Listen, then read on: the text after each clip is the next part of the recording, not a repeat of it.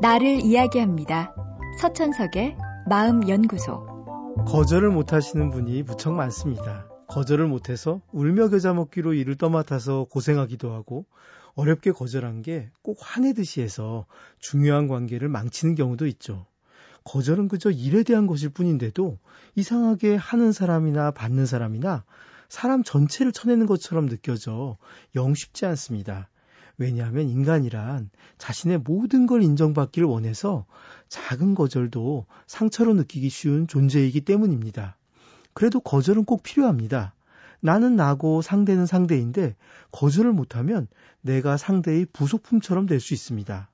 그러면 점차 상대가 부담스러워지고 결국 관계가 엉망이 되고 맙니다. 상대가 알아서 배려하면 좋겠지만 그 정도로 남을 배려하는 사람이란 현실적으로 찾기 어렵습니다. 차라리 적절하게 거절하는 방법을 꾸준히 연습해 두는 게 현명합니다.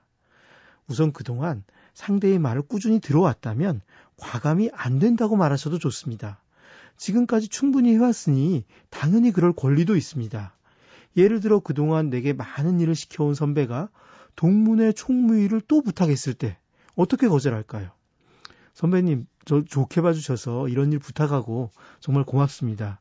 하지만 그동안 몇 가지 일을 해오느라 가족을 못 챙겨서요. 지금은 가족에게 좀 봉사를 해야 합니다. 이때 주의할 점은 미안하다는 말을 붙이지 말아야 합니다. 미안하지 않을 때 미안하다는 말을 붙이면 공연히 기대를 갖게 해 상황을 복잡하게 만들 수 있습니다.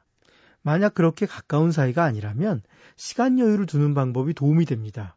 우선 잠깐 생각할 시간을 갖겠다고 말하십시오.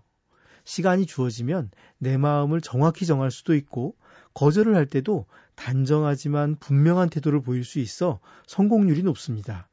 또한 거절을 할 때 대안을 제시하는 방식을 사용하면 상대가 편하게 받아들이는데 도움이 됩니다. 나 대신 할 수 있는 다른 사람을 추천하거나 내가 그 일은 못하지만 다른 일을 돕겠다고 하면 부드럽게 상황을 넘길 수 있습니다. 거절을 유난히 못하시는 분들이 있습니다. 그런 분들은 대개는 자신이 거절을 당할 때도 많이 힘들어 합니다. 거절당할까봐 아예 부탁 자체를 안 하기도 하죠. 하지만 거절을 상대의 당연한 권리로 생각해 자연스럽게 받아들이고 가볍게 넘기십시오. 그것이 상대를 존중하고 내가 상처받지 않기 위한 인간관계의 중요한 원칙입니다.